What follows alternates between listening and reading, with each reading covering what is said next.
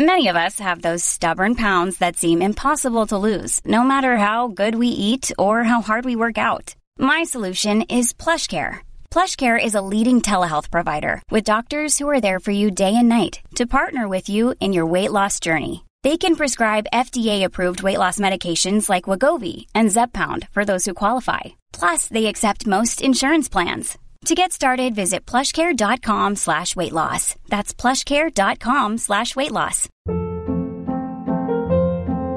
Hold up. What was that? Boring. No flavor. That was as bad as those leftovers you ate all week. Keke Palmer here, and it's time to say hello to something fresh and guilt-free. Hello Fresh. Jazz up dinner with pecan-crusted chicken or garlic butter shrimp scampi. Now that's music to my mouth. Hello Fresh. Let's get this dinner party started. Discover all the delicious possibilities at hellofresh.com.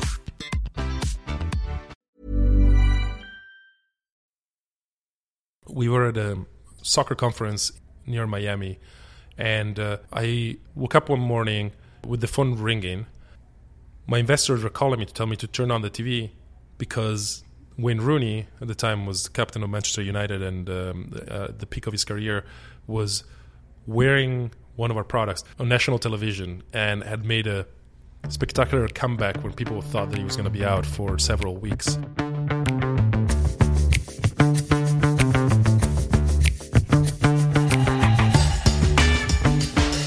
Hey, it's Sebastian Alvarado. Welcome back to Coffee and Football, where I sit with some of the most interesting and influential profiles in the game to learn about their life and career journeys.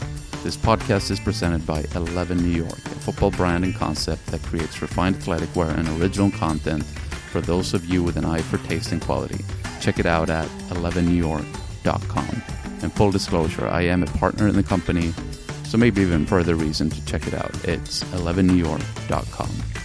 In today's episode, my guest is Claudio Storelli. He's the founder and chairman of Storelli Sports, a company founded almost 10 years ago in Brooklyn, New York. They make some of the most innovative protective gear in soccer and is worn by the likes of Iker Casillas, Jesse Lingard, and Azpilicueta to kids all over the country. Born and raised in Milan, at 15, he came over to the US as an exchange student. And follow me on this one. By the age he was 20, he had graduated from Stanford University with honors. By 23, he had done the same from Columbia Law School. After that, he joins McKinsey & Company's management consultant, and in 2010, he moved to Bloomberg, where he became the chief operating officer of a $1 billion enterprise technology division. To say that Claudio is an overachiever is a bit of an understatement. This is a fascinating conversation.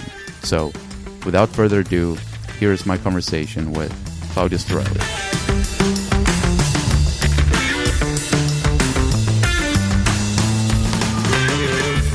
Claudio Storelli, welcome to Coffee and Football. Thank you. Thank you for having me. How you doing, man? I'm doing good. Thank you. Feeling good. You told me you, you took a little walk down here. We're, we're in the studio downtown in the South Street Seaport as usual. Uh, you're based here in the city. Right. I'm in uh, East Village. Yeah, real hipster neighborhood. That's right. Yes. Well, my first question always obviously has to be since the theme is coffee and football, how do you drink your coffee? I drink coffee with a little bit of milk, and uh, despite being Italian, I am not a coffee snob whatsoever. I like pretty much all kinds of coffees. Where do you get it from? Uh, usually, I make it at home, and we make it in the office. I am very easygoing when it comes to things like that. Man, I, I hope the Italian community doesn't hear you because they take great pride in their coffee. so, Claudio Storelli, founder and uh, CEO of your own company, uh, named thereafter. How do you typically introduce yourself to someone who has no idea about who you are? It re- kind of depends on the setting, but um, I because the company is called with my last name, which by the way it happened because of admittedly lack of creativity at the time we created the company. Um, we, my my co-founder and I, were kept coming up with very cheesy names for the company, and uh, Under Armour was already taken. so at some point, neither of us were creative, and so it's like, look, Storelli, Italian, football. It talks about fashion, family. Let's just go with that, and then we can change it later and initially it was a bit weird, and then now for me it's it's become normal. But because the company carries my name, especially if I if I meet people that are exposed to the brand a lot of times, I actually oftentimes find myself not introducing myself as Claudio Storelli because there's a there's a strange reaction in the way when people hear and they, they think about it. Sometimes I, I let them think that it may be a family business and I didn't actually start it. But uh, but normally if I meet someone on the plane and, and they ask me what I do, uh, I usually tell them that I, I run a sports technology company that focuses on keeping soccer players fit. In retrospect, was it the right decision to name it Storelli? Well, it's a good question. Um, I think it, it doesn't it doesn't hurt, and I think that we've we're making it work. So I don't regret the choice, and I've I have a philosophy of life which is about learning from past mistakes, but not really dwelling too much on uh, what could have been different. So I look at that, and I think that for the time it was the the right decision. Maybe you could have had a catchier name, but now that it's you, when you name something a lot of times it, the name carries some meaning, but you really put meaning by, by your through your actions. You give meaning to that thing, and so I think that now when people know the brand, they hear the name, it works. Yeah, uh, you guys have done obviously a tremendous job so far. In talking about your job and your life, take me through a typical day. So, from the moment you wake up, what kinds of routines do you have, and then from there on? So I usually wake up to the sound of uh, my son crying out that it's time to get up. It's usually around 6:37 in the morning. I have a one-year-old, and uh, I spend the the first hour of the day with my son. I'm very committed as a parent, and I'm my decision also to run my own company stems from the desire to make sure that I that I can do what's important to me in life. Um, an hour later, I actually I take a taxi to work. It's a beautiful car ride on the East Side Highway. You see the bridges, and then you get into Brooklyn. Our R&D lab and main office is in uh, in Dumbo, so right next to the, the Manhattan Bridge, next to the Brooklyn Bridge, in, a, in an area that now has become very hip. It was not very hip when we started get, when got at the office there the first time, and uh, usually I'm the first person in the office, um, and I like that. I walk into my kingdom. It's quiet. I start turning on all the devices. Uh, we have um, we have a large TV that plays soccer all day long. I basically watch pretty much every game in every league out there. It's always playing in the background, and we have a lot of screens that display uh, activity in on our website and, and statistics. Uh, I like that technology aspect and the transparency that it brings to people that are within the company.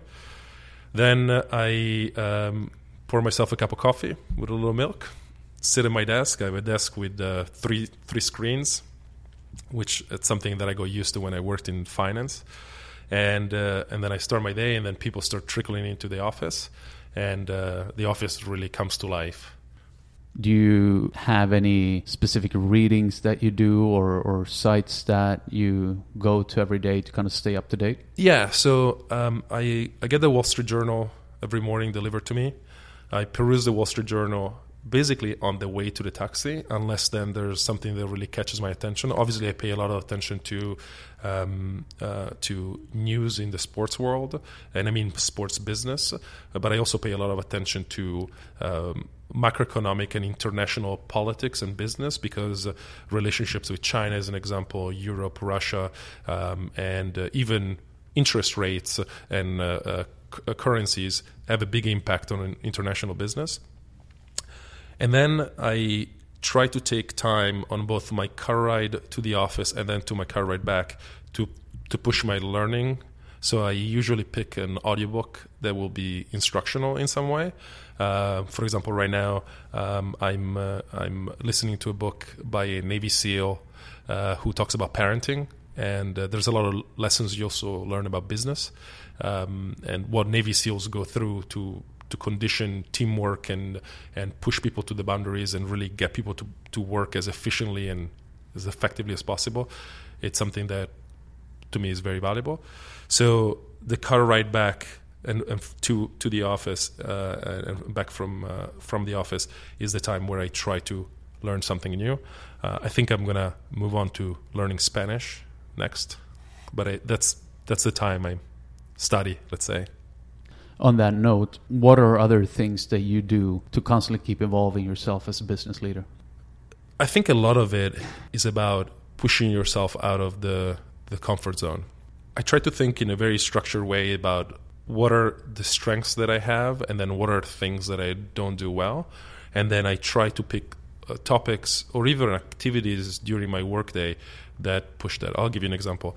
Um, when I started the company uh, back in 2010, now the um, direct to consumer online business was really just starting to become something. So you will look at the business when you started it and thought, I'm going to make five, 10% of my sales through our website, and then most of it will come through stores. So the the things you had to know at the time was mostly about how to sell to businesses and how to get those business the business to succeed within a physical retail context. Now it's a lot more about how you tell stories and how you instruct people and educate people that are exploring your goods digitally and how do you create a very well oiled machine to on in the digital business world. So I've had to really force myself instead of hiring people to to do things for me to learn all those tools and figure out how I can become a smarter business person. For me, it's about identifying areas of growth that I, I know I, I, should uh, be exploring and, uh, and not being lazy. And I think that's one of the key things that I found also in sports. It's nothing comes easy. And so unless I, I go through some pain and friction, I'm not going to get better. My team is not going to get better, and I try to um, to instill that idea also in uh, in my team. We already mentioned it here, and people may hear that you do have a slight accent. Tell me about that journey that took you from Italy to the U.S. My dad was really big on us learning English, so uh, starting at the age of nine, uh, they started sending me for three weeks to basically the equivalent of camps for foreign students to England. My parents made me do that from the age of nine up to the age of about 14, 15. And uh, it allowed me to become comfortable with English. And then uh, at the age of 15, my parents said, we believe that you being perfectly fluent in English and also being international will be an asset in the future. So they gave me, me and my brother the opportunity to study abroad. And um, they picked America. And so at the age of 15, I was accepted by a, an exchange family in uh, Dayton, Ohio, for what was supposed to be a 10 month stint to learn English in American high school. And there's a couple of reflective points that come out of that. First of all, I remember getting on the plane to come to the US, and my, my father, who's a very philosophical man and a very, very learned man, uh, said a sentence to me in, in Latin that be, become, has become one of the, the things I live by, which is quisque artifex fortune sue est which means everyone is the maker of his own destiny. And he, he, he sent me off on the plane with my mom crying in the background, telling me basically, this is for you to make something out of it. When I arrived, I had the big luck of being accepted by a family who's now truly a second family to me. And um, because of their support and because of my drive to make something out of it, through soccer, I was able to get noticed by colleges around the US. And through my determination, just being a good student, I was able to get recruited and have an offer to and be accepted to go to college at the age of 16. What school was that? I started as a freshman in 1999 at Santa Clara University, which at the time was um, really a top national program. And that year, we, we made the national championship and uh, lost against Indiana University. Um, I was on the bench, admittedly. We played in the North Carolina Panther Stadium uh, live on TV, and it was uh, just a defining moment for my life. And then after two years at Santa Clara, I realized that academically I wanted something bigger in some sense. Because I was so young and because my, my grades were, were so good and because I was international and I played in a national championship, from a check checkmark perspective, I looked really good from uh, academically. So I applied to Stanford. At the time, I had a, I had a girlfriend in, in, San Francisco, so I said being local would be good. They took me, and that's that's where I finished my undergraduate in uh, in 2003. But I, and I couldn't get a job in the U.S. because I had no work visa. So graduate school was really the only the only path. So I thought I studied economics, philosophy, maybe law is a good field. So I applied to law schools, got into Columbia Law School, and uh, decided to go to law school. So at 20 years old, I find myself at Columbia Law School. Uh, did that for for three years, and um, after that, I still had no work experience. I was still really young. I was 23, but I had a graduate degree, and my resume looked really good. So I realized at the time that I didn't want to be a lawyer, and so I applied to a stretch position for me at a management consulting uh, firm in New York, and uh, I somehow they decided I was a good candidate despite complete lack of experience and uh, and so I started a, a, McKinsey and Company here in New York uh, at the age of 23 with a position as a postgraduate role, even though I had basically not really done anything in my life other than studied and had a few summer jobs. Um, and I remember starting there and uh, being in the training class, and uh, they put us into a group of uh, just four people and I look around the, the, this small room and we start introducing each other. One of the, the guys in the group was the one of the founders of Facebook, uh, Eduardo Saverin, who, if you watch the movie, ends up taking an internship in New York. That's where I met him. And another person who uh, was an Australian doctor, um, at, uh, was a Rhodes Scholar, incredible person who is now the global head of strategy of the largest asset manager in the world uh, and still a close friend of mine. So I was really out of my league. I mean, I had done nothing, but then worked in New York in, in the finance world through McKinsey for for five years and uh, learned a lot. It was like business boot camp. Uh, got my butt kicked many many ways because I was I was really out of my league, um, but survived for five years and uh, and then at that time it's when I it was around 2009 2010 when I decided that I I wanted to take matters really in my own hands and start a company and, and do it on my own. Um, so that's when I started Storelli, but I had no money, so I needed to do it with a job, a day job.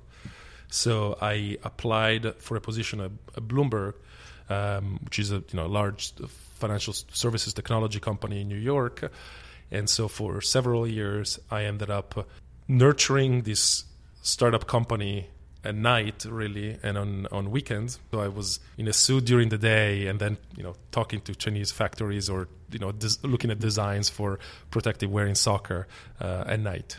And that's that's really the the path that took me from being a nine year old learning english to then a 15 year old studying in the us and then eventually starting a company wow i mean that's quite a path to be that young clearly were extremely talented as a student primarily where did that come from? Because it sounds like it was a fairly easy ride when you talk about it. Obviously, getting to Stanford at such a young age, getting to law school at Columbia, and to put it into some perspective, these are the top programs in the country.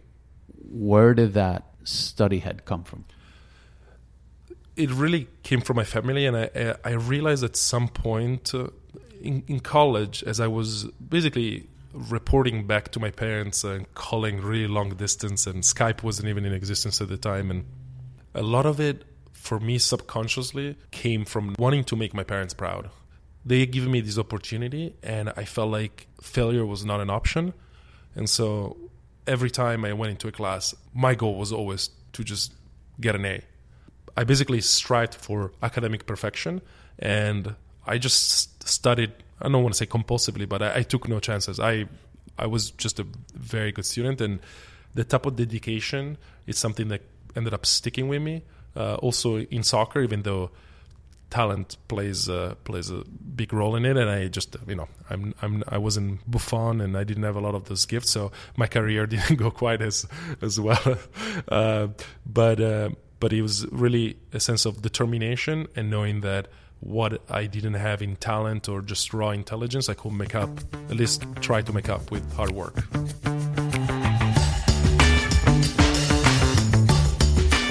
Hey, just a quick update. Coffee and Football is now presented by 11 New York, a football brand of high quality apparel that includes cotton tees, French terry bottoms, and my favorite, socks made out of merino wool. All products are made in Los Angeles and in North Carolina. Please visit 11newyork.com to view it all and it's a special for Coffee and Football listeners For 15% off your next purchase, use discount code CF11. That is CF and the number 11. Thanks, guys.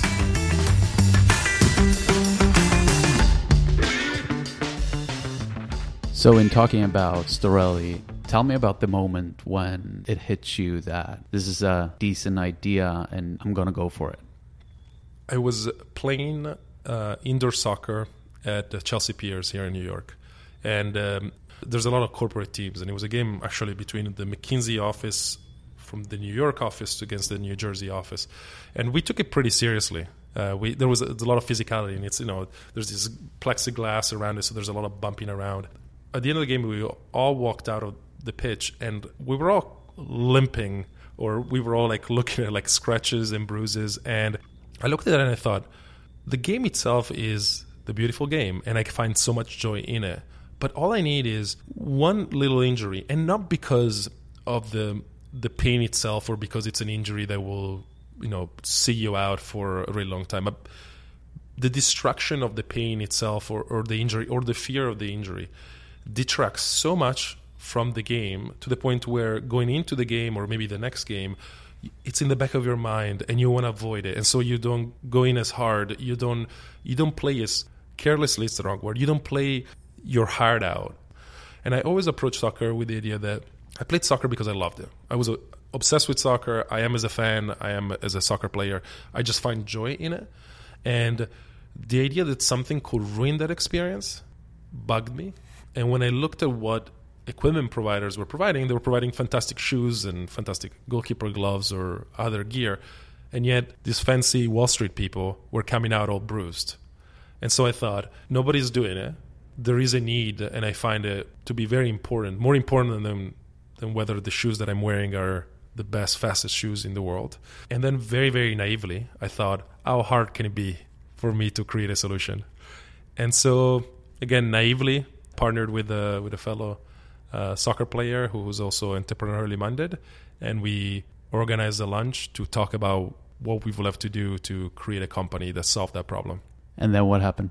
So after that, one lunch led to a number of to-do lists for each one of us. And again we were the, the kind of people that would just not let things go. And so we just kept driving it and we just kept uh, running into issues and trying uh, trying to solve them. And one of the first issues was to figure out how would two non designers design clothing. We knew the need because we played so we knew what we needed to protect. And but we didn't have the technology we didn't have the design capabilities we didn't have the manufacturing capabilities. And so we we split tasks um, my my partner was uh, was a PhD in biophysics and um, uh, very well tuned with also the uh, foreign manufacturing because he's he's half Chinese, half American, and um, he started tackling arguably some of the harder logistical questions, uh, and then we started looking at technology partners that could help us solve the problem, and then we through sheer chance we found uh, an amazing designer, and uh, the person is our head of product and head of technology today, and still, you know, one of my closest friends and uh, teammates. And it all happened in many ways by chance. What was the first product that you developed? The first product that we developed uh, was a pair of goalkeeper sliding shorts because goalkeepers obviously take a lot, get a lot of abuse. All you need is in preseason is to slide on a bad surface to just get a nasty bruise on your leg that will heal over the course of weeks if you don't don't touch it. But if you have another practice the next day, the first dive, you're going to feel so much pain and it's going to reopen the wound. And it, it's hugely distracting to the point where um, if you play, sometimes the, the, goalkeepers will say, I can't dive because I'm, I'm injured. And I hated that because there's nothing better, for at least for a goalkeeper, than to dive at every opportunity you have and really play with the joy. And so we focused on the product and we decided to design something that would be really light and ergonomic, but at the same time extremely protective. How did you finance it? Because it sounds like a lot of product development. I mean, a lot of costs associated with that. Yeah, we initially came, everything came out of our pockets. So we were very reckless. I had no concept of savings or the, the need to save for future needs. So my partner and I just invested probably way too much money into the business with a certain reckless confidence that we will be able to make it up in the future if really came to that. And then from there on, how did you go about to start selling this? You mentioned that there weren't any products like that around. So you're essentially creating a new category, which means that you need to tell people about it and educate and create the need. One of the first calls that I ever made to an external vendor was uh, to soccer.com. And the reason for that is we had learned that they were the primary retailer in the US. But also learned that the company had started from two brothers who had started the business from scratch back in the 90s. And uh, had a reputation for, for being nice people.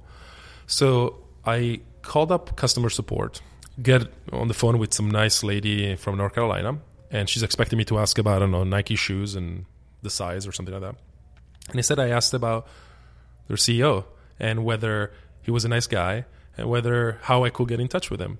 She was very nice and she told me, "Oh, here's the office of uh, the the phone number of the office of the president." Picked up the phone, I left the voicemail, and I basically said, "Hi, I'm Claudio Storelli. I'm a nobody.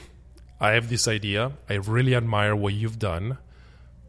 I'd love to talk to you and just get your advice if you can spare a few minutes." And sure enough, and a sign that if you reach out to people and you mean well and you find the right person on the other end, like good things can come. I got a call back. And I had a very good chat. We were invited to North Carolina to present our thoughts. And I give a, a lot of credit to that decision because you can imagine what the life of a CEO of a large company is like, and some random kid calls you with a silly idea that will stands to make you very little money at best in the big scheme of what soccer.com is. But it gives you a sense of the character and the the the quality of people behind that business and uh, them, those meetings in North Carolina gave us a lot of confidence and showed us that there were other like-minded people in the industry and so soccer.com ended up being one of our first customers and at the time was uh, July 2011 that's when we started selling our first units. What did he tell you when you first pitched the idea? So Mike Moylan is a very, very happy, very outgoing guy, uh, and he was just very, very energetic, and um, he uh, didn't discourage me. Uh, it's funny because had I been in his shoes, I probably would have said, "Listen, very difficult industry. You're trying to create a niche. You know, good luck to you, but maybe you should stick to finance or do something else." But instead, he said, "Look, interesting idea. Come talk to us, see if there's something there." So he was encouraging and he, he opened the door a little bit. He didn't say we're going to buy a lot of it or you're going to become a billionaire with it, but it was enough to to give us hope, and um, that's how it started. So you go down there, you pitch in the idea, then how does it actually happen? Like, how do you go about setting the price, for instance? And how do you know that's the right level that you're setting yourself at? from a pricing perspective, we there's two there's two drivers of price setting. One of them is um, the cost of the goods. Obviously, that sets the low bar. Then on the on the high end, you see what's comparable out there and what customers are realistically willing to pay for for something, and uh, and then there's uh, there's your own conscience and your own desire to do something that people will really embrace. So we always took took the philosophy of packing the goods with as much good stuff as you made sense to. So as we always thought, and we looked at Apple a lot, and, and as an example, and we said, if the product is well designed and we can add features that are truly value added, let's do it, even if our margins will will will suffer. And then let's set a price that is justified by the value that we're bringing, but not so high that it will become unreasonably expensive. So an example is we make a, beautiful padded undershirt for goalkeepers, which costs us way too much to make. It's currently priced at ninety dollars. You can buy Under Armour just shirts for probably 120 130 that have no padding they have no technology they just keep you warm we do that and much more but we price it at $90 because we know that the player is going to be a 15 year old a 17 year old a 13 year old that can't afford to spend a lot of time $150 for something like that. So we decided to take a hit so that we could be able to get in front of people and get the pro- products adopted. And we actually then never really hiked the price as we probably could do right now because uh, in many cases I believe that as a brand we will do better if we keep things in front of people and we get a lot of appreciation for the brand and the products as opposed to trying to maximize short-term profit. So once you started selling at uh, soccer.com what was that initial period like? Were the products flying off the shelves or no i remember a really funny meeting with one of their heads of marketing where my partner and i were there and we're talking and discussing all these incredible products that we're trying to bring to market. And actually our head of design was there too. And then we, we said so you know tell us like how much do you think we're going to sell of this? And he looks at us and said are you putting a lot of marketing money behind it and we're like probably not to start. So he thinks about it and said, You'll sell one or two units. so my partner and I look at it, look at each other, and just like wide in the face, we're like, one or two units. Uh, you know, just put into context, when you make products of this kind, even the most forgiving factories will, at the very least, produce 500 units. So that means spending you know 250 years to to sell through a production run. So that's when it dawned on us that we couldn't just build great products, and that in this world in general, marketing is just so important.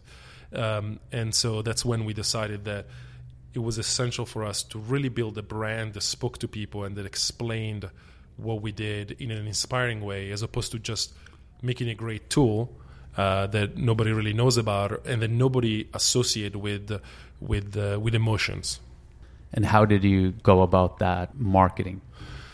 Initially, it was all about deciding what the brand will stand for, and I found that part easy from one perspective and difficult from another.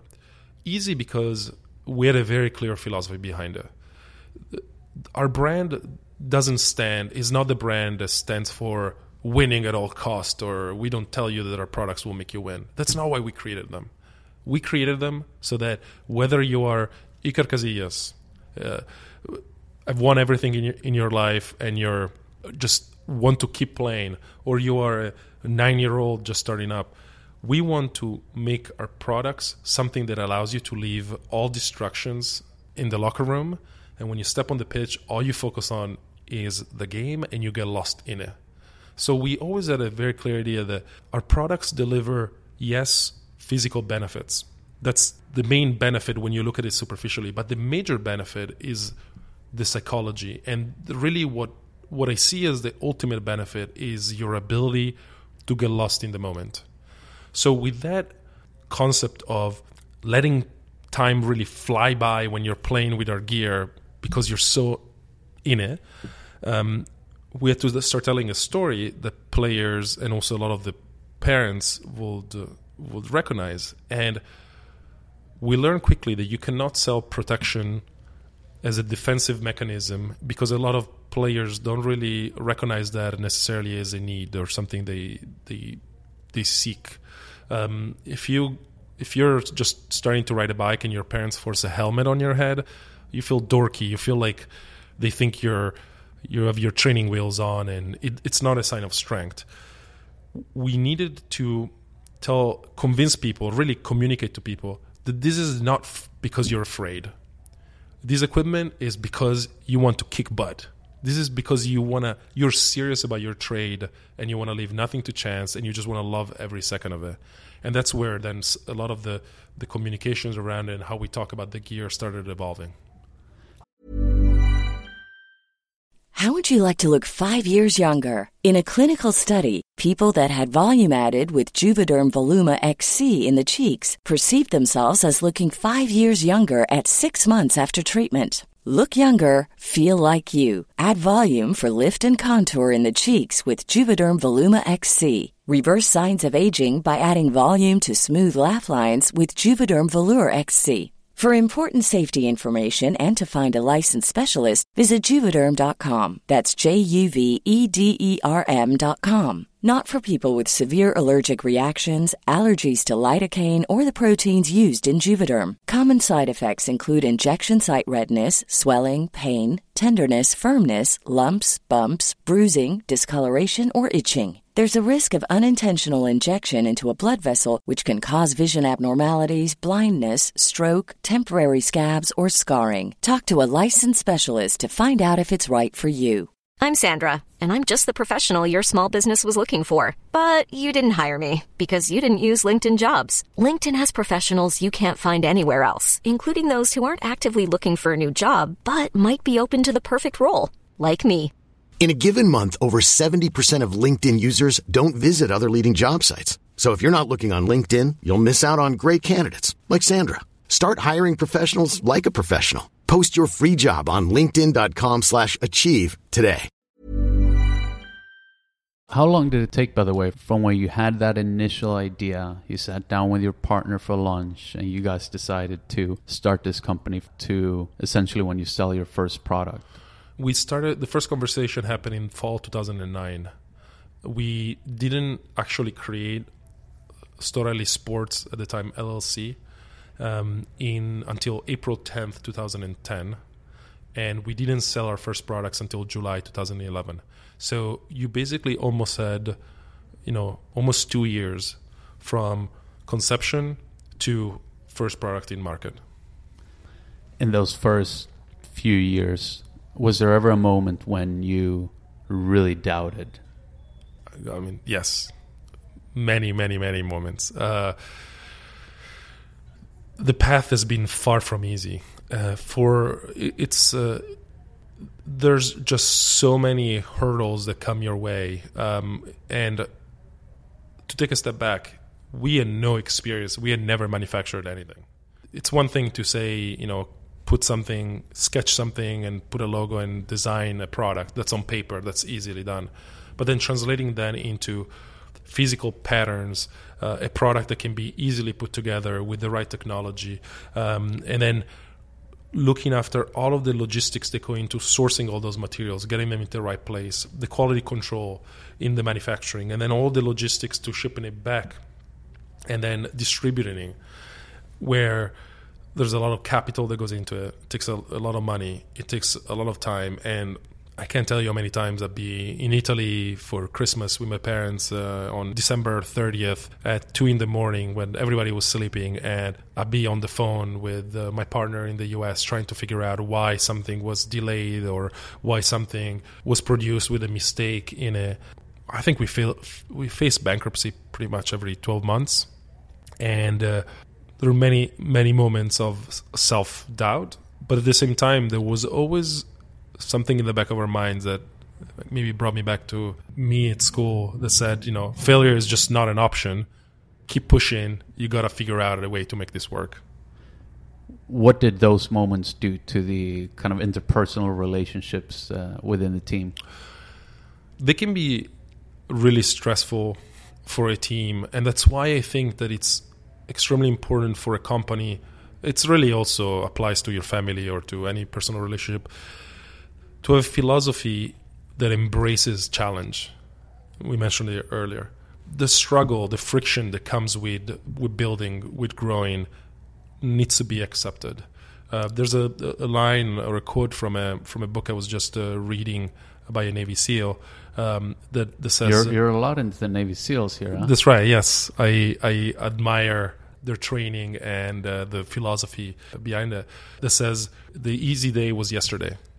Just know that tomorrow will bring challenges, but don't look at those challenges with fear. Embrace those challenges because they will make you stronger. And it sounds cheesy, but it's also what makes life fun. If I give this example to my wife all the time, we'll go and she'll start, you know, have to listen to me talking about uh, challenges in business, etc. And uh, sometimes I take a step back and tell her, look, if someone tomorrow gave me a lottery, a winning lottery ticket for two billion dollars and told me, Claudio, you're now financially set, I wouldn't stop because where's where's the fun in that? I personally don't care about fancy cars. I don't care about anything really. So long as I can put food on the table for the family, what really drives me is is that challenge. It's the idea of building. It's the idea of getting people together, united towards a common goal, so that you can build something. And so I'm lucky that the core people that stayed with us from the beginning. So, this example, Tom Marchese, who's uh, the most talented person I know and uh, uh, an absolute pillar of our company, um, who's been with us since 2010.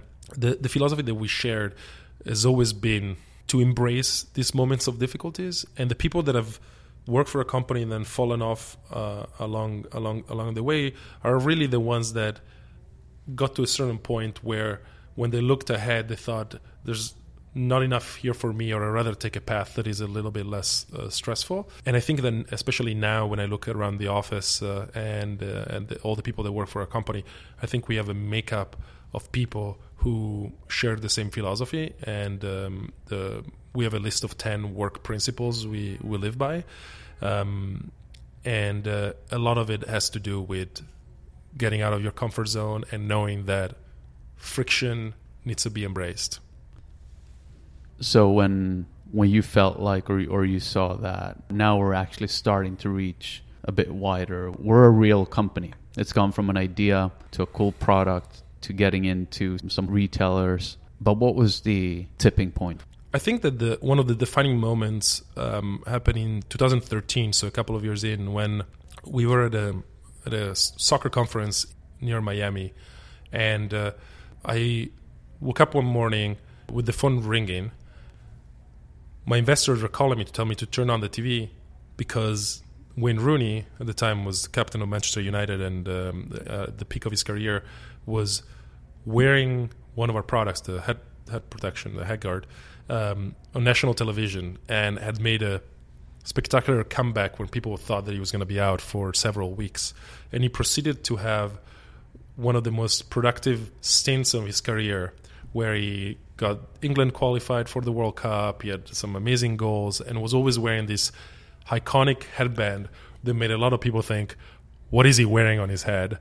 And our logo, even though uh, the team had often colored it so that you wouldn't really see it, was rather visible.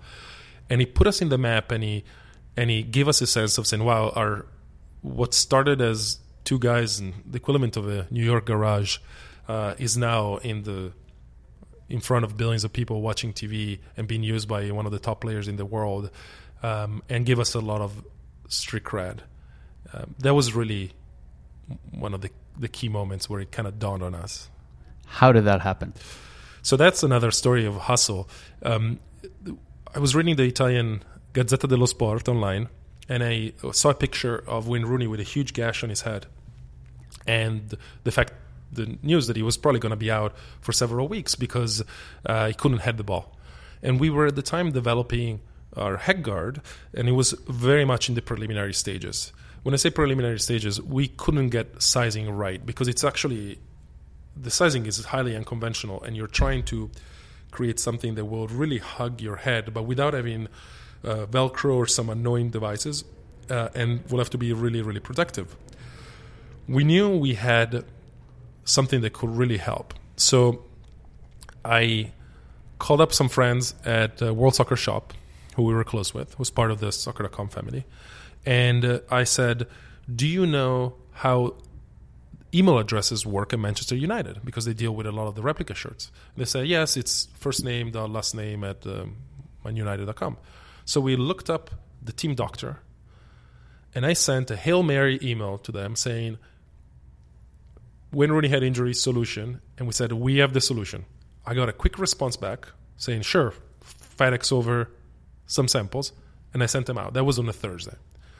I then take off on Friday, go to Miami, and Saturday morning, when Rooney's wearing the head guard on TV, and that's that's how it started. Did sales after that peak or no?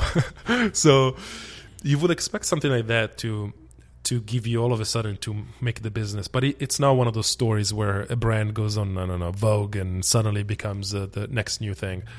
Because what we sold, what we created, was something that had a very specific purpose. Only people that perceived that as a need started gravitating towards the brand. So it gave us a certain level of notoriety and let's call it street cred. But it didn't necessarily make the business commercially. It just meant that we were now a name that people, in some cases, knew, or we could say, hey, we're the same brand that makes that. 10 minutes to play. Rooney it is. And Rooney scores his first goal of the season. We've talked a little bit about the headgear, uh, about some of the goalkeeper sliders. What does the product range look like? We aim to have a solution for any relevant injury in soccer from head to toe, with the exception of shin pads. And the reason for not doing shin pads is because I truly believe that we should do things when we can do exceptional things and really add value. And uh, I just don't see a need for more shin pads. There's already millions of them, and I still use the ones that I use as a sophomore in college, and they work just fine. So I don't see that as a need.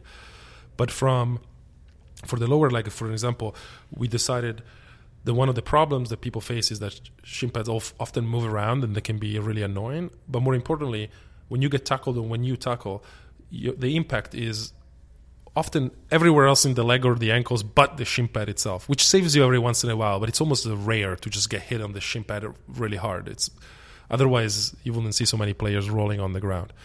So we, for there, we created one of our first products was a, a, what we call a leg guard, which is a sleeve that holds your shin pad, and you can put whatever shin pad you want in. It's designed to fit any types of shin pads, but then adds this very specialized type of soft but highly resistant padding on the side of the leg and on the ankles, so that when you get when you get tackled, you can basically run through tackles unless you obviously lose your balance. And from there, then we protect. We have many different types of sliders uh, that are designed to protect from very light ones just from turf burns to then impact and different levels of impact, different types of pants, upper body protection mostly for goalkeepers, and then uh, head. And then in addition, we have a line of uh, protective goalkeeper gloves, and we have some footwear, primarily in socks and insoles, that are designed to help tractions of your feet, uh, reducing blisters, but also giving you the ability not to lose valuable reaction time when you're diving as a keeper or when you're sprinting as a field player. What's the best selling product?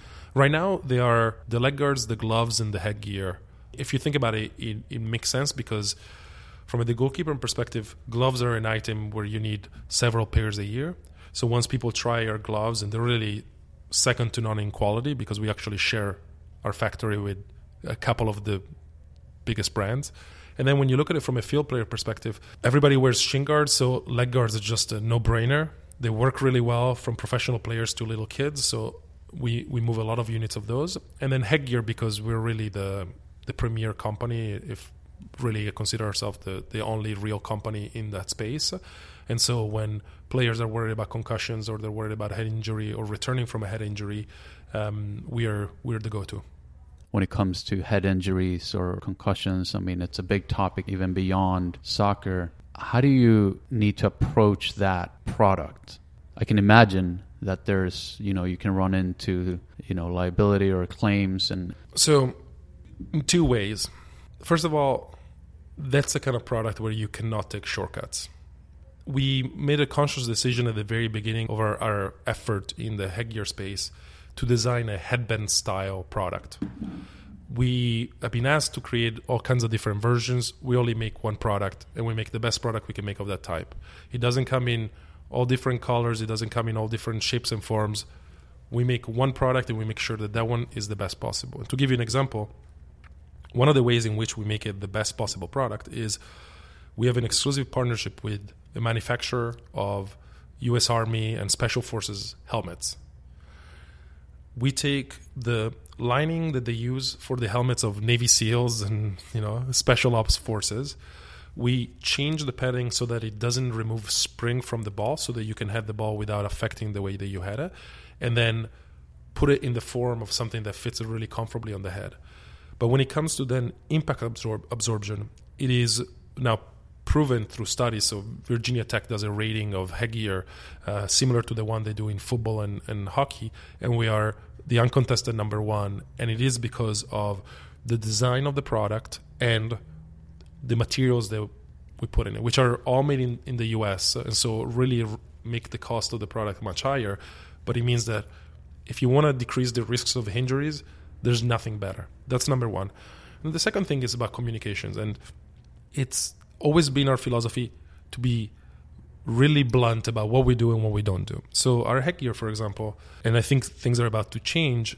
Um, there's no study that has ever been conducted at scale that can demonstrate the impact on concussions. So we don't say this is an it's not an anti-concussion band.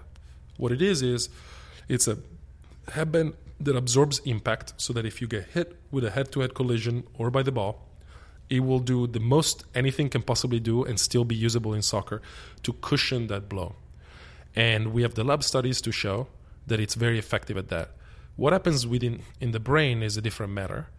And so far, we haven't made any claims to that, even though Virginia Tech actually forecasts the reduction in concussion risks and assigned to our product the um, 84% reduction value, which is, if you think about it, means really, really high. There's almost 80%, 9 out of 10 concussions can basically be removed according to their model.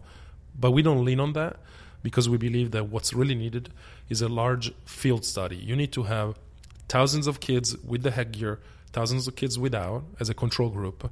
And then over the course of years and seasons, you need to measure concussions with the right staff to assess them, to then look at whether statistically you're really having an impact. Because lab tests are very controlled and it's really hard to simulate what really happens on the field.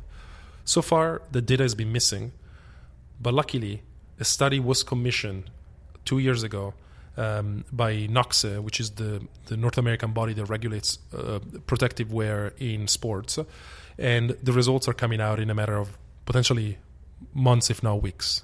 So there will be something, a big piece of uh, research that will come out in the near future that will be the most conclusive data on whether our headgear actually helps concussions. And we're very bullish that it will show some very strong positive results. We talked about some of the early marketing efforts that, that you did in, in creating the brand. Where you are today, what does your approach look like? Right now, we're focusing on, we have two major line of communications. One of them is focusing on goalkeepers as a class because goalkeepers are really they are in a class of their own. It's a the personality of a person that becomes a goalkeeper is tends to be different. You need to and to make it very clear, you, you are a goalkeeper. I am a goalkeeper. Yes, so uh, I, I I know I know what it's like. Uh, so we like to think of ourselves as basically the Ferrari of goalkeeper gear. What we make is second to none because a lot of the bigger brands focus primarily on gloves but don't really uh, look at look at the body as much.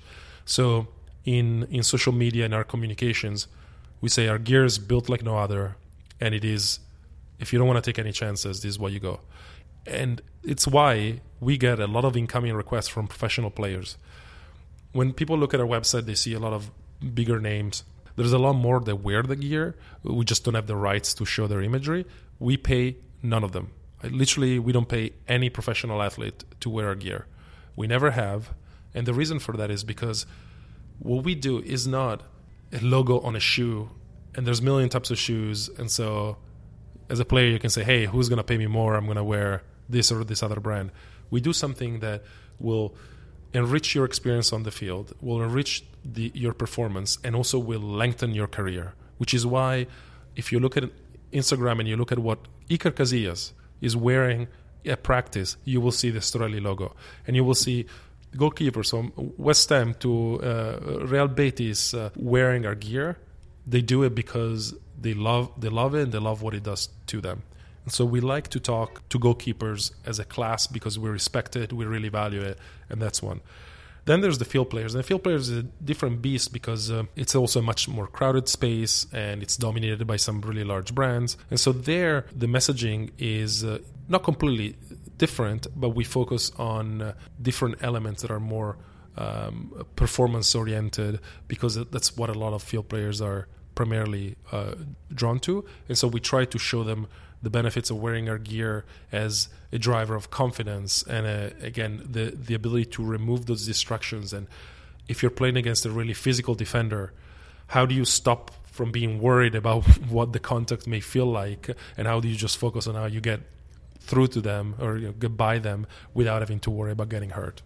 You mentioned a couple of pretty big names here. In addition to Casillas, what are some of the other players? So at the moment, um, we work with uh, Jesse Lingard of Manchester United, who's just been a spectacular story. We started working with him when uh, he was really coming up, and then he had a breakthrough year in the World Cup, and now he's a, is a full-out star. Uh, we work with Cesare Azpilicueta, Chelsea. We work with uh, Stefan Frei, the Seattle Sounders. We work with Iker, and we're now looking to work more officially with a couple of other names that unfortunately I can't mention. Uh, but one of them is a U.S. men national team player.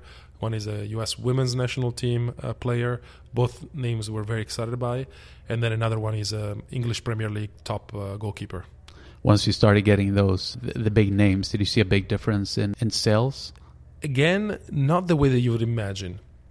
The benefit has been one of credibility. People realize that those players are using the gear because they like it and not because we're paying them. Because frankly, imagine trying to compete with Nike to draw a Nike athletes to wear your gear. I mean, the amount of money they're asking for is just ridiculous.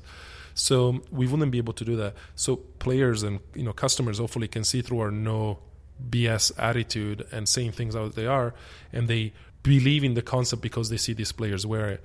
Whether then you're gonna make the leap and try the gear is a different story. So when Jesse Lingard started wearing our gear, it's not like all of a sudden all the Manchester United fans started buying Storelli gear, but some of them who are maybe feel the need see that and say, okay, like if he's wearing it, then maybe there's something to it. Let me try it out. And what we see is that when people try one of our products, they tend to come back and purchase many others because they they work well, they're comfortable, and people see value in it.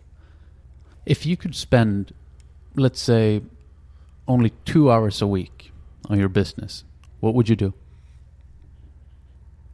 I would make sure that the people within it are trained to to look at the key things that really matter for the business in the right way because ultimately delegation is is essential and i think that when i think back at also my daily routine there's a lot of time that gets spent in checking emails and doing things where you may feel better because you feel like you're doing things but you're not really progressing. So if i only had 2 hours i would strive to have three key priorities set out for myself and then for the business really and then ensuring that the people within the organization know what those priorities are. So there's extreme clarity and have the tools to be able to to take care of them Do you seem to be you know the type of business leader you you read up a lot you seem to be thinking a lot about how to manage how to optimize things what are techniques or what are things that that you look for that you then can apply to your specific role. And you mean uh, things as in things that I can learn or things in other people? Yeah, well, I mean, I think because you, bring up an interesting point, right? And I think we all run into that a lot. You know, we have so and so many hours during a day. If we actually analyze it, we do spend so much time on responding to other people's needs. Uh, we constantly check email. There's so much time that if you analyze it, probably gets wasted. So you as kind of this innovative uh, business leader like what are some of the things you do to uh, to optimize your time? And are there any kind of le- learnings on that note that you can share? I have two thoughts and i mean take them with a grain of salt. That's just my perspective as a startup guy uh, at its first main major effort. When it comes to my allocation of time and i've started implementing this much more rigidly lately is I really try to think of what are the key elements that will drive competitive advantage and sustainability for my company. And when you really, really end up thinking about them, you you there's a million things your company does, but there's only a couple of them that distinguish it and that are essential to it continuing to. So, um, I I try to identify those those priorities. And when I look at what comes through my desk uh, and what comes through the desk of my colleagues, I try to think, ask myself a very simple question: Is this helping towards priority one, two, or three? And if the answer is no, short of that person just being done with their work, which never happens, um, I say set it aside. It's a distraction. The ability to sift through distractions and just focus on something starts with defining what you need to focus on. And initially, uh, because we were so starved for growth, it was very easy for us to basically go after every single opportunity. And then, with, in some sense, experience, I started getting a sense for what things are game changers and what things really matter and what don't. And then keep the list in front of you and ask yourself, is this helping? And if it's not, it doesn't. That's with business stuff. But then throughout your day, you get all kinds of emails from people asking you, hey, can you talk to me about this? Or what about this? Or what about that? And very selfishly, just from my professional perspective, I ask myself uh, two questions. One of them is, is this a person that I really care about and do they really need me? If the answer is yes to both, then dedicate the time. If it's your uncle, cousin, best friend, uh, somebody you care about, somebody who you want to see succeed, and they're asking you to have coffee with them for an hour to help them think through something, then do it. Karma will pay back, even if it's just the satisfaction of seeing that person succeed, do it. But if it's a remote acquaintance that you're not really invested in or don't particularly care about, or it's a topic that is just not even that important or necessary to them, then you got to be able to look at your time and say, look, I'm sorry, I cannot do it. And I think there's something powerful in recognizing that you need to protect your time and you need to be comfortable with saying no to some people at some times. That's one. And then the other the other thing that I ask myself is some a lot of times opportunities come about and I, I look at them and I say, will exposure to this person or this company enrich me in one way or another? Example, maybe you're being approached by a company in a completely different field and it's a field that interests you and maybe it's a it's a business leader that you admire. There's nothing for you in that meeting directly. Your business will not benefit. There's no business deal to come out of it. But you're to learn about a different way of doing things. You're to uh, meet a new person that you find interesting. That's enriching to you as a business leader and as a person. So in that case then i look at that and i say okay yes this is expanding my network in a in a valuable way or expanding me as a person or, and a business person. So I I take the meeting, but say, you need to be able to say no.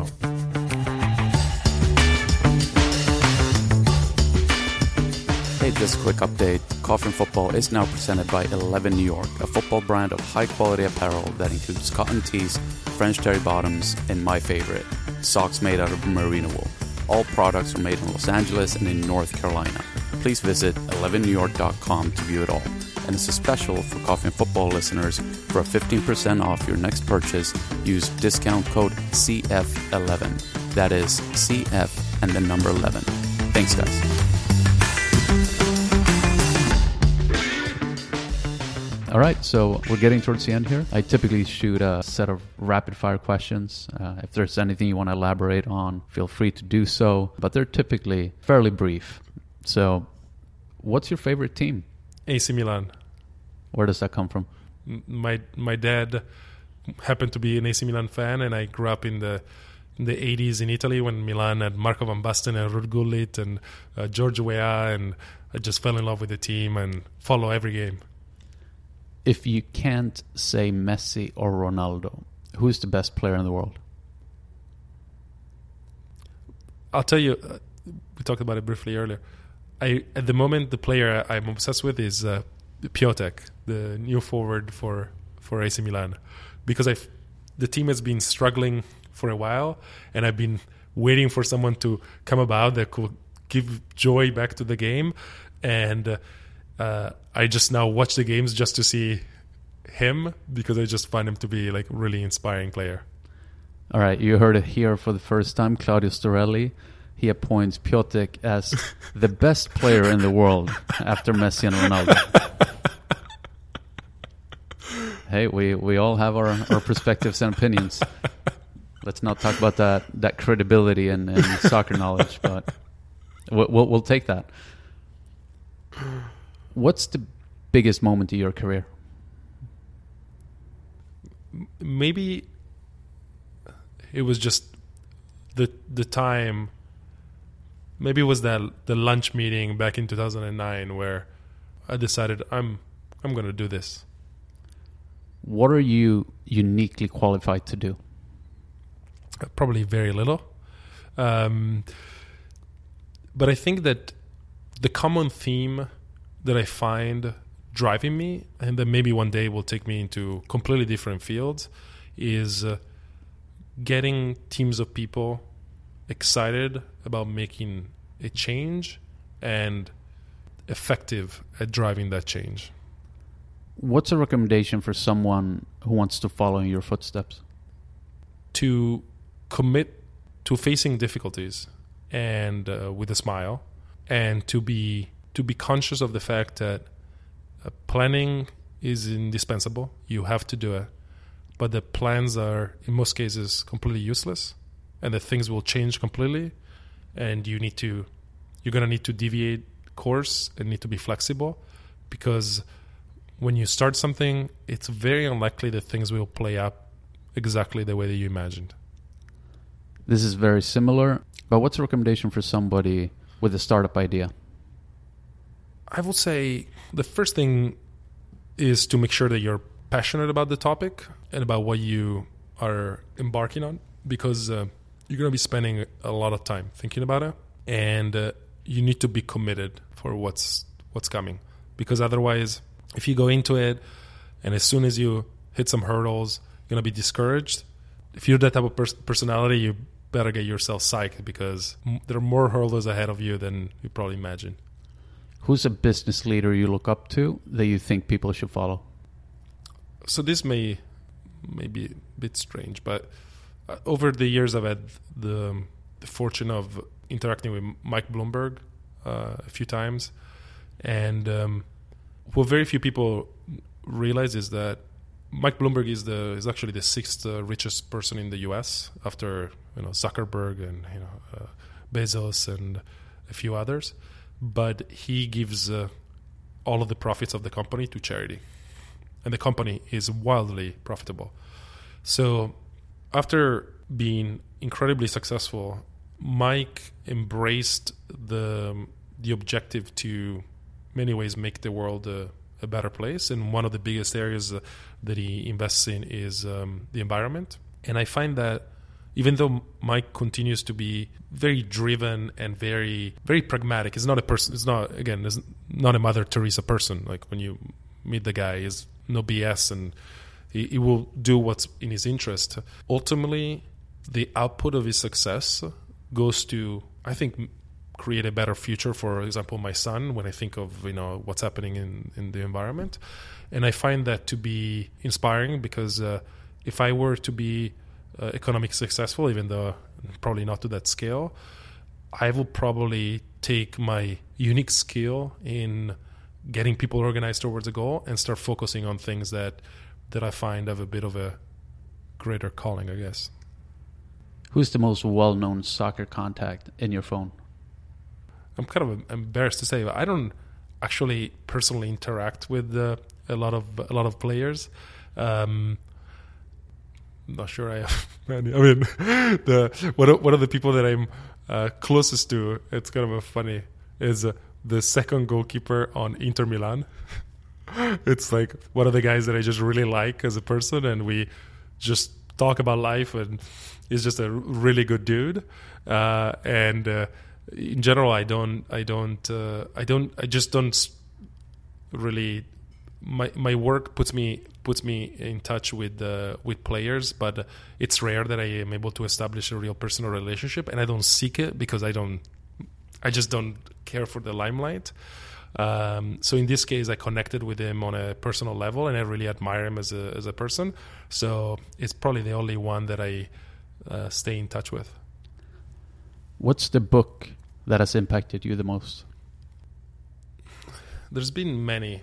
One of the ones that I read recently that ties to this a lot of the stories and the principles that I've discussed. It's um, I discussed before. It's called the the messy middle, and it talks about um, what it's like to go from the moment you start a company to selling it, but really focuses on everything that goes in in between, and it um, it draws from um, a lot of uh, hard learned lessons and I found that book to be inspiring and very practical. Um, so, from a business perspective, I, I, will say that. From a more life perspective, um, I I love existentialist philosophers, and a lot of some of the themes that I discussed about um, the way that I try to live my life come from philosophers such as uh, Nietzsche or Camus and people that are kind of in the existentialist uh, camp. So probably in the way that I've shaped up to be, I will say those have been the ones that have more fundamentally influenced my perspective. Give me a film recommendation. I watch a lot of films, so I should. I'm trying to think of uh, one that is particularly meaningful. Um, I can't really think of anything particularly inspiring. What's the most recent one? Um, one of the most recent ones that I that I I, I also really like um, astrophysics, and he, it actually uh, ends up tying to a lot of philosophical elements. So even though it's the big Hollywood production, I really like Interstellar. Um, uh, I'm very very fascinated with uh, with the the thought about space exploration. I think it it brings about a lot of questions about who we are. It really puts things into perspective, I think, uh, and goes to the bottom of a lot of questions around philosophy and religion. And um, so, even though obviously there's a lot of Hollywood uh, in it, um, I found something really humbling in the experience and the way the movie shot of traveling traveling through space, and uh, and so that that's a that's a movie that I that I really really enjoyed on just a deeper level you get to have dinner with three people in a soccer world. Let's assume language is not a barrier. Who are the three? So I have to go revert back to um, AC Milan just because that's kind of my my uh, frame of reference. Um, at the moment, um, I probably include Donnarumma just because as a goalkeeper is up and coming and has gone through a lot being so young. I I'd love to see if there's more than what you see in, in the press. I definitely throw Gattuso in there just because it's Gattuso, and even though he's probably not the most educated of uh, of the player, there's something I think highly inspiring uh, about him and his uh, his approach uh, uh, to life. And then I'll probably throw uh, an old glory. I'd be Paolo Maldini grew up not far from me I actually remember running into him on the street as a, as a young boy with my babysitter. Um, so maybe I throw Paolo in there. It's a good good legend, and I think Paolo, Gattuso, and Donnarumma would be kind of an interesting dinner. And where would you take them if you had to take them to a New York City restaurant? New York City restaurant? I maybe go. I go to a place like uh, Hearth. In uh, it's on I think 12th East East 12th and uh, First Avenue. It's a um, kind of Tuscan uh, Italian place, really really good uh, really good food, but also laid back setting. And uh, what I love about it is that they have, uh, at least they used to have, a little box where you could hide your cell phones. And so I'm old school, so I like I like when we're having dinner not to have be bothered by cell phones. So you can hide your phone and like truly focus on the conversation as opposed to keep worrying about you know who's texting. How can people follow you? I am admittedly not very active in, in social media. Um, it's something that I've thought about changing, not so much because I care about the attention, but because I I have a lot to say and I keep thinking about how I can capture some of this knowledge and maybe make it. So maybe there'll be uh, different venues. At the moment, uh, I'm trying to be more proactive in writing content through our blog. Uh, so a lot of the articles that we write are actually generally authored by me with then with the assistance of the team. Um, but eventually, I love to be able to write more about business and life and the philosophy behind what we do. What's the Storelli handle for oh, social? It's uh, storelli.com. And for Instagram and Twitter? It's Storelli Soccer on, on Instagram, and that's our main channel. And I think it's uh, Storelli Soccer on Facebook as well. Last one. Who do you think I should interview on this podcast? Should go maybe with the third best player in the world. Piatek. you know what? I'm I'm I'm gonna task you to get him for me. Okay, let's do it. I might I might even have you sit in on it and, yeah, that'd be great. and watch the third best player in the world being interviewed. It'd be very disappointing if it turns out it's a totally bland person without personality, you know? well, hey, it doesn't matter. He's the third best player in the world. true. So, all right, Claudio. First and foremost, thank you so much. I've been chasing you, trying to get you on the podcast for a good part of, of probably over a year or so. Been one of the toughest to to get hold of, but you, you're, you're a busy man. uh, appreciate the time and um, best of luck, man. It's a really inspiring story, and there's tons of learnings here for anybody, whether it's for you know in their personal career or somebody who's looking to to start a business. So we very much look forward to seeing you progress with this and seeing uh, succeed. So thank you so much. Thank you for having me. I love the podcast and everything you do, so I appreciate it. Thank you.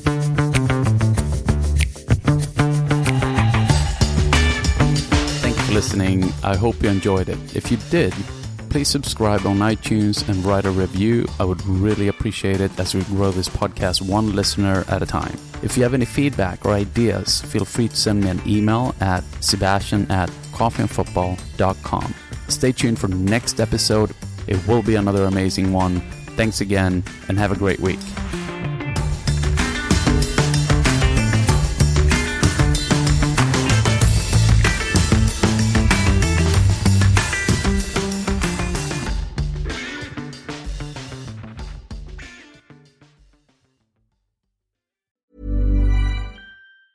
Hi, I'm Daniel, founder of Pretty Litter. Did you know cats tend to hide symptoms of sickness and pain? I learned this the hard way after losing my cat, Gingy. So I created Pretty Litter, a health monitoring litter that helps detect early signs of illness by changing colors, saving you money and potentially your cat's life. Pretty Litter is veterinarian developed, and it's the easiest way to keep tabs on your fur baby's health right at home. Go to prettylitter.com and use code ACAST for 20% off your first order and a free cat toy. Terms and conditions apply. See site for details. Ever catch yourself eating the same flavorless dinner three days in a row? Dreaming of something better? Well, HelloFresh is your guilt-free dream come true, baby. It's me, Keke Palmer. Let's wake up those taste buds with hot, juicy pecan-crusted chicken or garlic butter shrimp scampi. Mm. Hello Fresh. Stop dreaming of all the delicious possibilities and dig in at HelloFresh.com. Let's get this dinner party started.